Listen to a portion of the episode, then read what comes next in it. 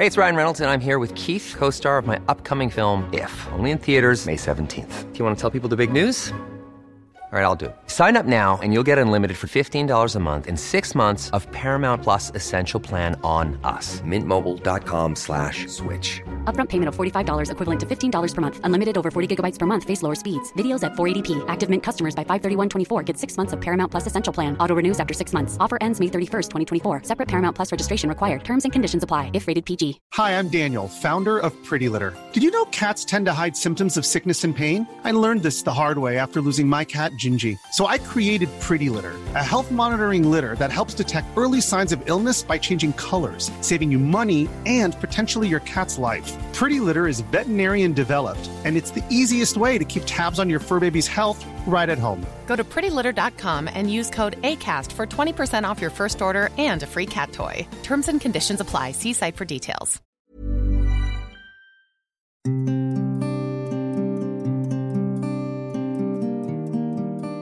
Hello, and welcome to Saving Lives in Slow Motion. Today, I'd like to talk about allergies.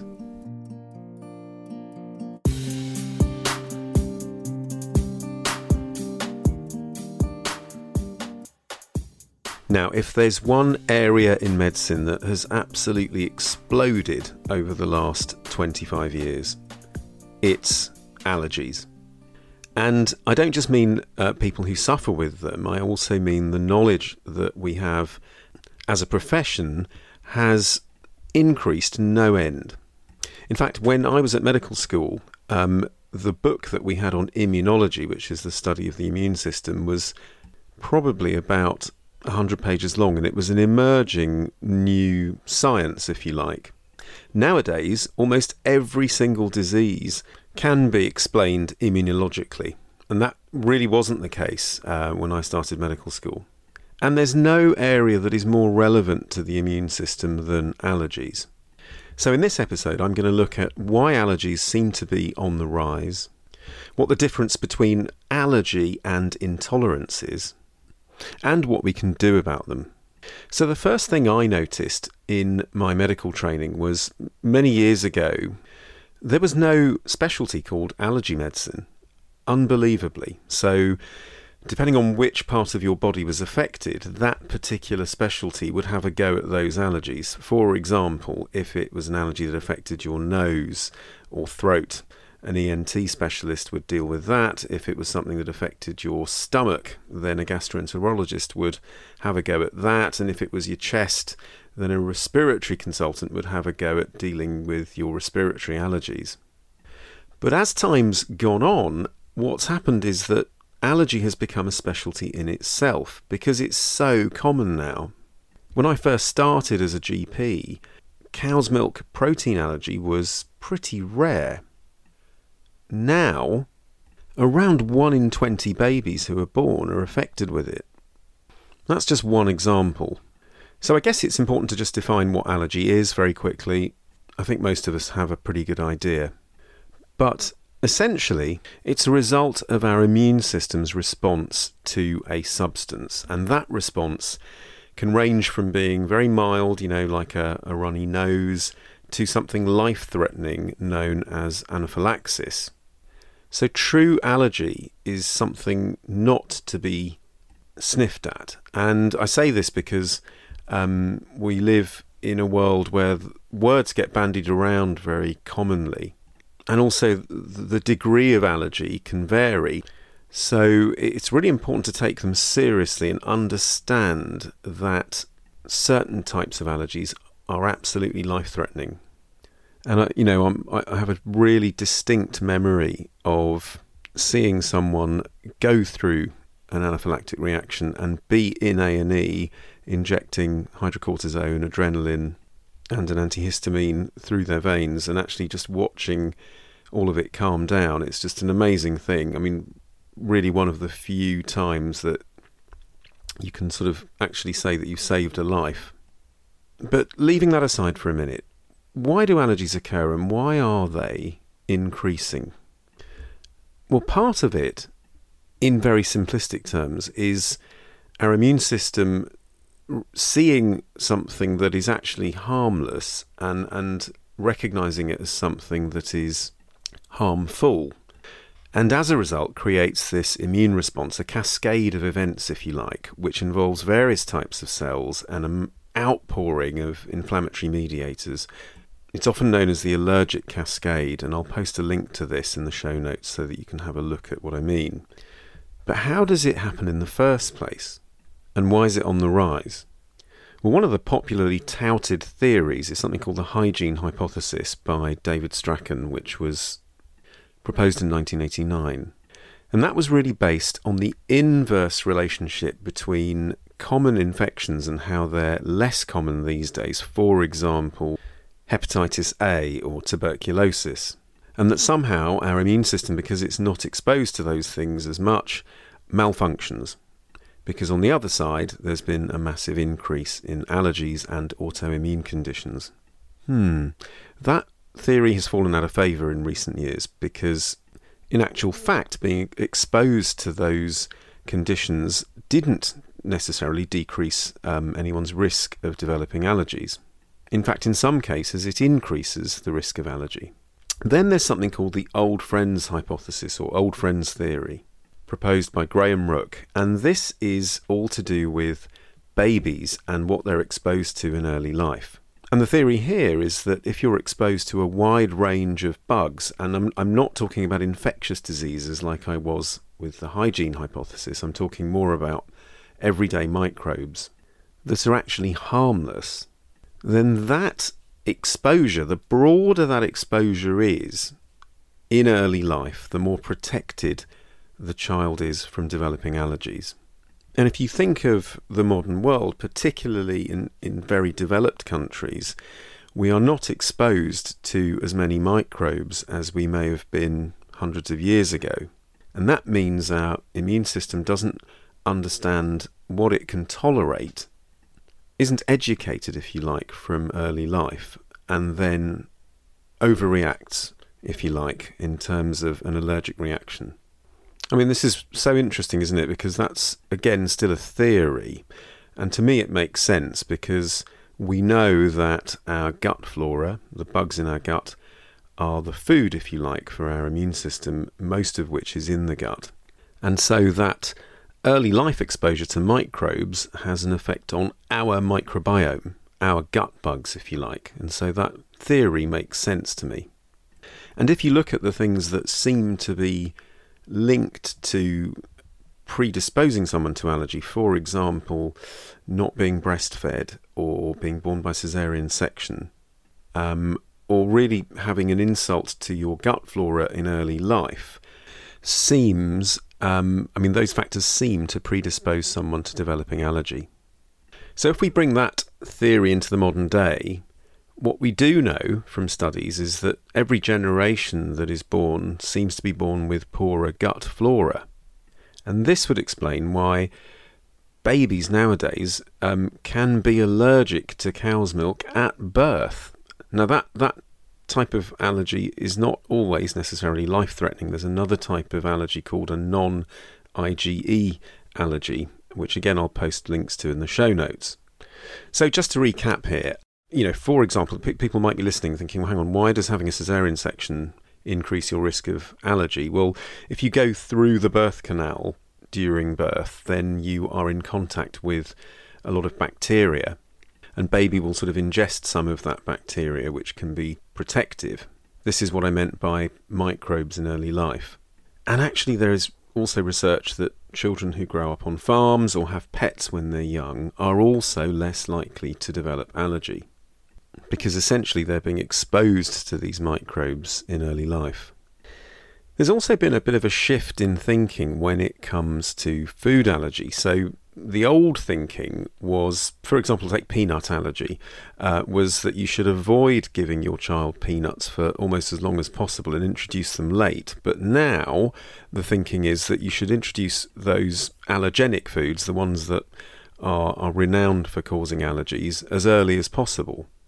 That brings me nicely on to food allergies and intolerances. I mean, essentially, medically speaking, when you look at what's going on in your blood, Um, if we go back to the example of cow's milk protein allergy, um, so a lot of babies have this at birth or shortly after birth, or sometimes develop it in the first year of, of life. And the commonest type is something called non IgE allergy. So you have a child who has eczema, bloating, reflux, just generally unhappy, and you remove cow's milk from their diet, and they're completely different. You know, you've got a much better child in terms of symptoms. Now, what is the difference between an intolerance and an allergy? Well, I think it depends what you're looking at. Intolerance um, is not the same as true allergy, and and what what does that mean? It means that you know intolerance isn't going to harm you like an allergy potentially could. Certainly, an intolerance can't be life threatening, but there's something going on um, with an intolerance because your body is reacting to certain foods. Now, there can be a whole host of reasons for that. You might be lacking an enzyme that digests a particular type of food. So, a very common one is people who can't digest lactose, which is the sugar in, in milk, because they're lacking lactase, which is the enzyme that digests lactose. So, that group of people, every time they drink milk, will probably have loose stools and tummy ache and, and not feel well. But that's not an allergy that's as a result of a missing ingredient, if you like, in terms of what you need to digest milk properly. There are also other types of reactions. There's something called non celiac gluten sensitivity. So, if you have celiac disease, you're actually allergic to gluten or, or gliadin, which is a part of gluten, the protein in bread and wheat products. And that's a true allergy. But there are lots of people out there who do not have celiac disease that seem to react every time they eat anything with gluten in it. Now, is that an intolerance? Well, in terms of you know everyday language, I guess you could call it that. But what's actually happening to that group is that they're getting some sort of partial immune response, a little bit like um, the non-IgE cow's milk protein allergy, where your immune system's not 100% happy, but you don't have a full-blown allergy. And these things um, are relatively common. Some people get it after eating eggs, some people get it after eating certain vegetables, and others get it after, you know, wheat and dairy. It's very likely that this is a case of something called molecular mimicry.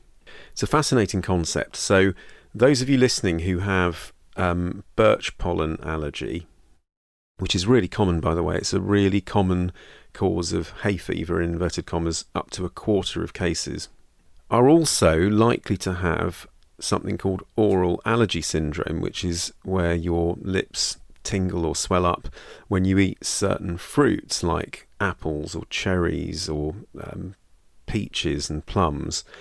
What is going on there? Well, it's a case of mistaken identity. So, the surface proteins of birch pollen and those fruits that I just mentioned look very similar to the immune system. So when it encounters either of them, it will react. So again, that's not an intolerance to those uh, fruits. That is actually a type of allergy. So it's, it's quite confusing this, um, and I, I wanted to spend a few minutes on it because I think a lot of medics struggle with it. I certainly did years ago.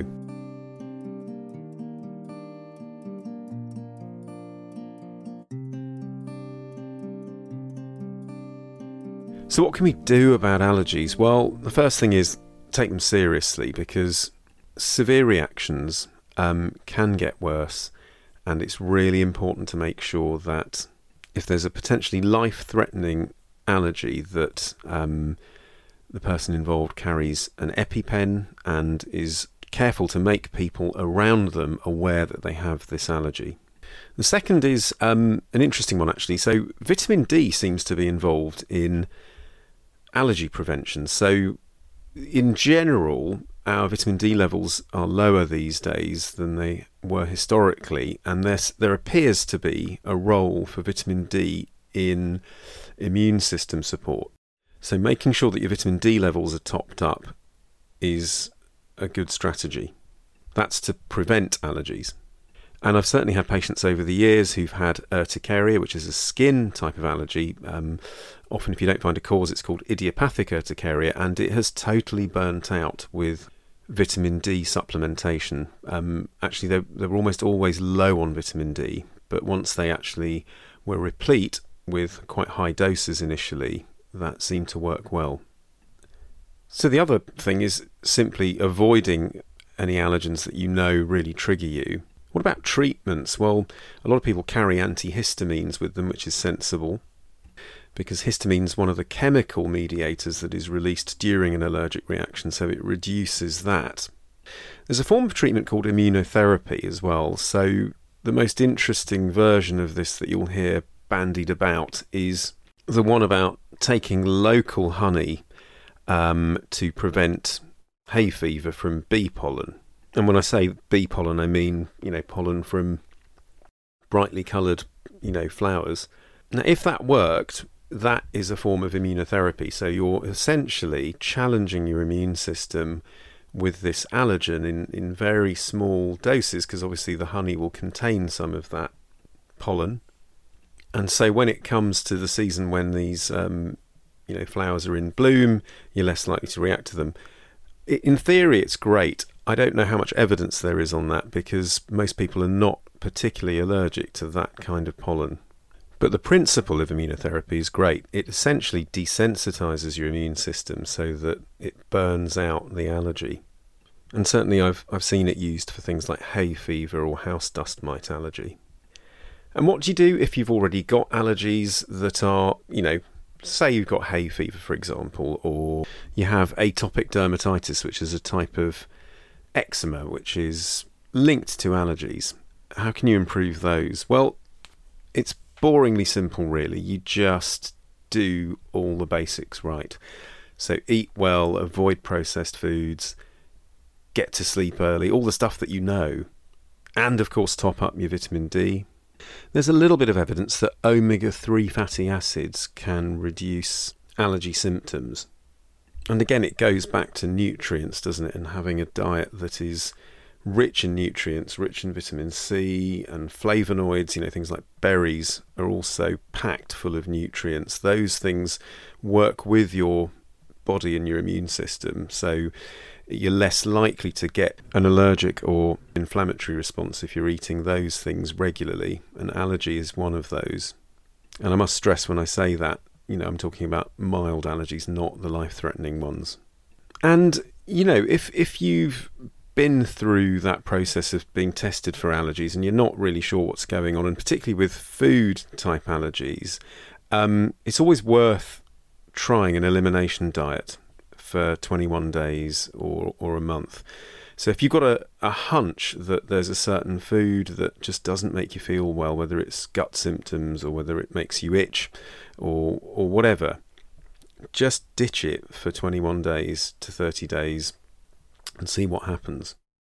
Very common allergen that I want to talk about um, briefly, which is very specific, is something called MI, methyl isothiazolinone, and that is um, really an additive that's a preservative that improves the shelf life of products like shampoos and soaps. Look out for it on your packaging because that's one of those allergens. The more you come into contact with it, the more likely it is to cause contact dermatitis or, or a skin allergy.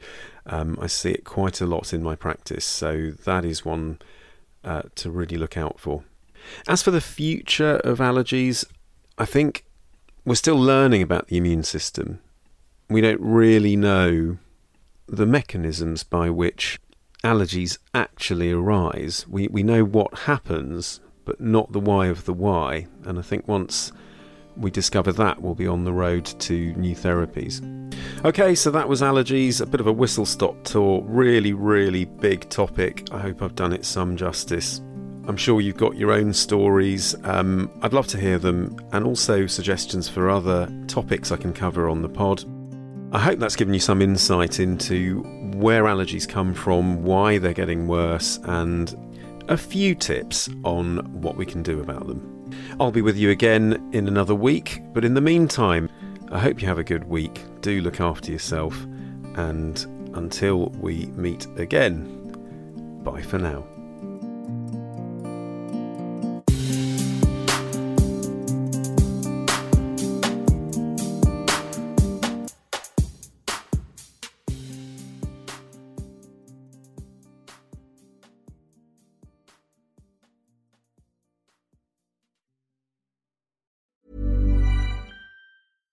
Catch yourself eating the same flavorless dinner three days in a row? Dreaming of something better? Well, HelloFresh is your guilt-free dream come true, baby. It's me, Keke Palmer. Let's wake up those taste buds with hot, juicy pecan-crusted chicken or garlic butter shrimp scampi. Mm. Hello Fresh. Stop dreaming of all the delicious possibilities and dig in at HelloFresh.com. Let's get this dinner party started. Mom deserves the best, and there's no better place to shop for Mother's Day than Whole Foods Market. They're your destination for unbeatable savings, from premium gifts to show-stopping flowers and irresistible desserts. Start by saving 33% with Prime on all body care and candles. Then get a 15-stem bunch of tulips for just $9.99 each with Prime. Round out Mom's menu with festive rosé, irresistible berry chantilly cake, and more special treats. Come celebrate Mother's Day at Whole Foods Market. Imagine the softest sheets you've ever felt. Now imagine them getting even softer over time. That's what you'll feel with Boll and Branch's organic cotton sheets. In a recent customer survey, 96% replied that Bowl and Branch sheets get softer with every wash. Start getting your best night's sleep in these sheets that get softer and softer for years to come. Try their sheets with a 30-night guarantee. Plus, get 15% off your first order at bollandbranch.com. Code BUTTERY. Exclusions apply. See site for details.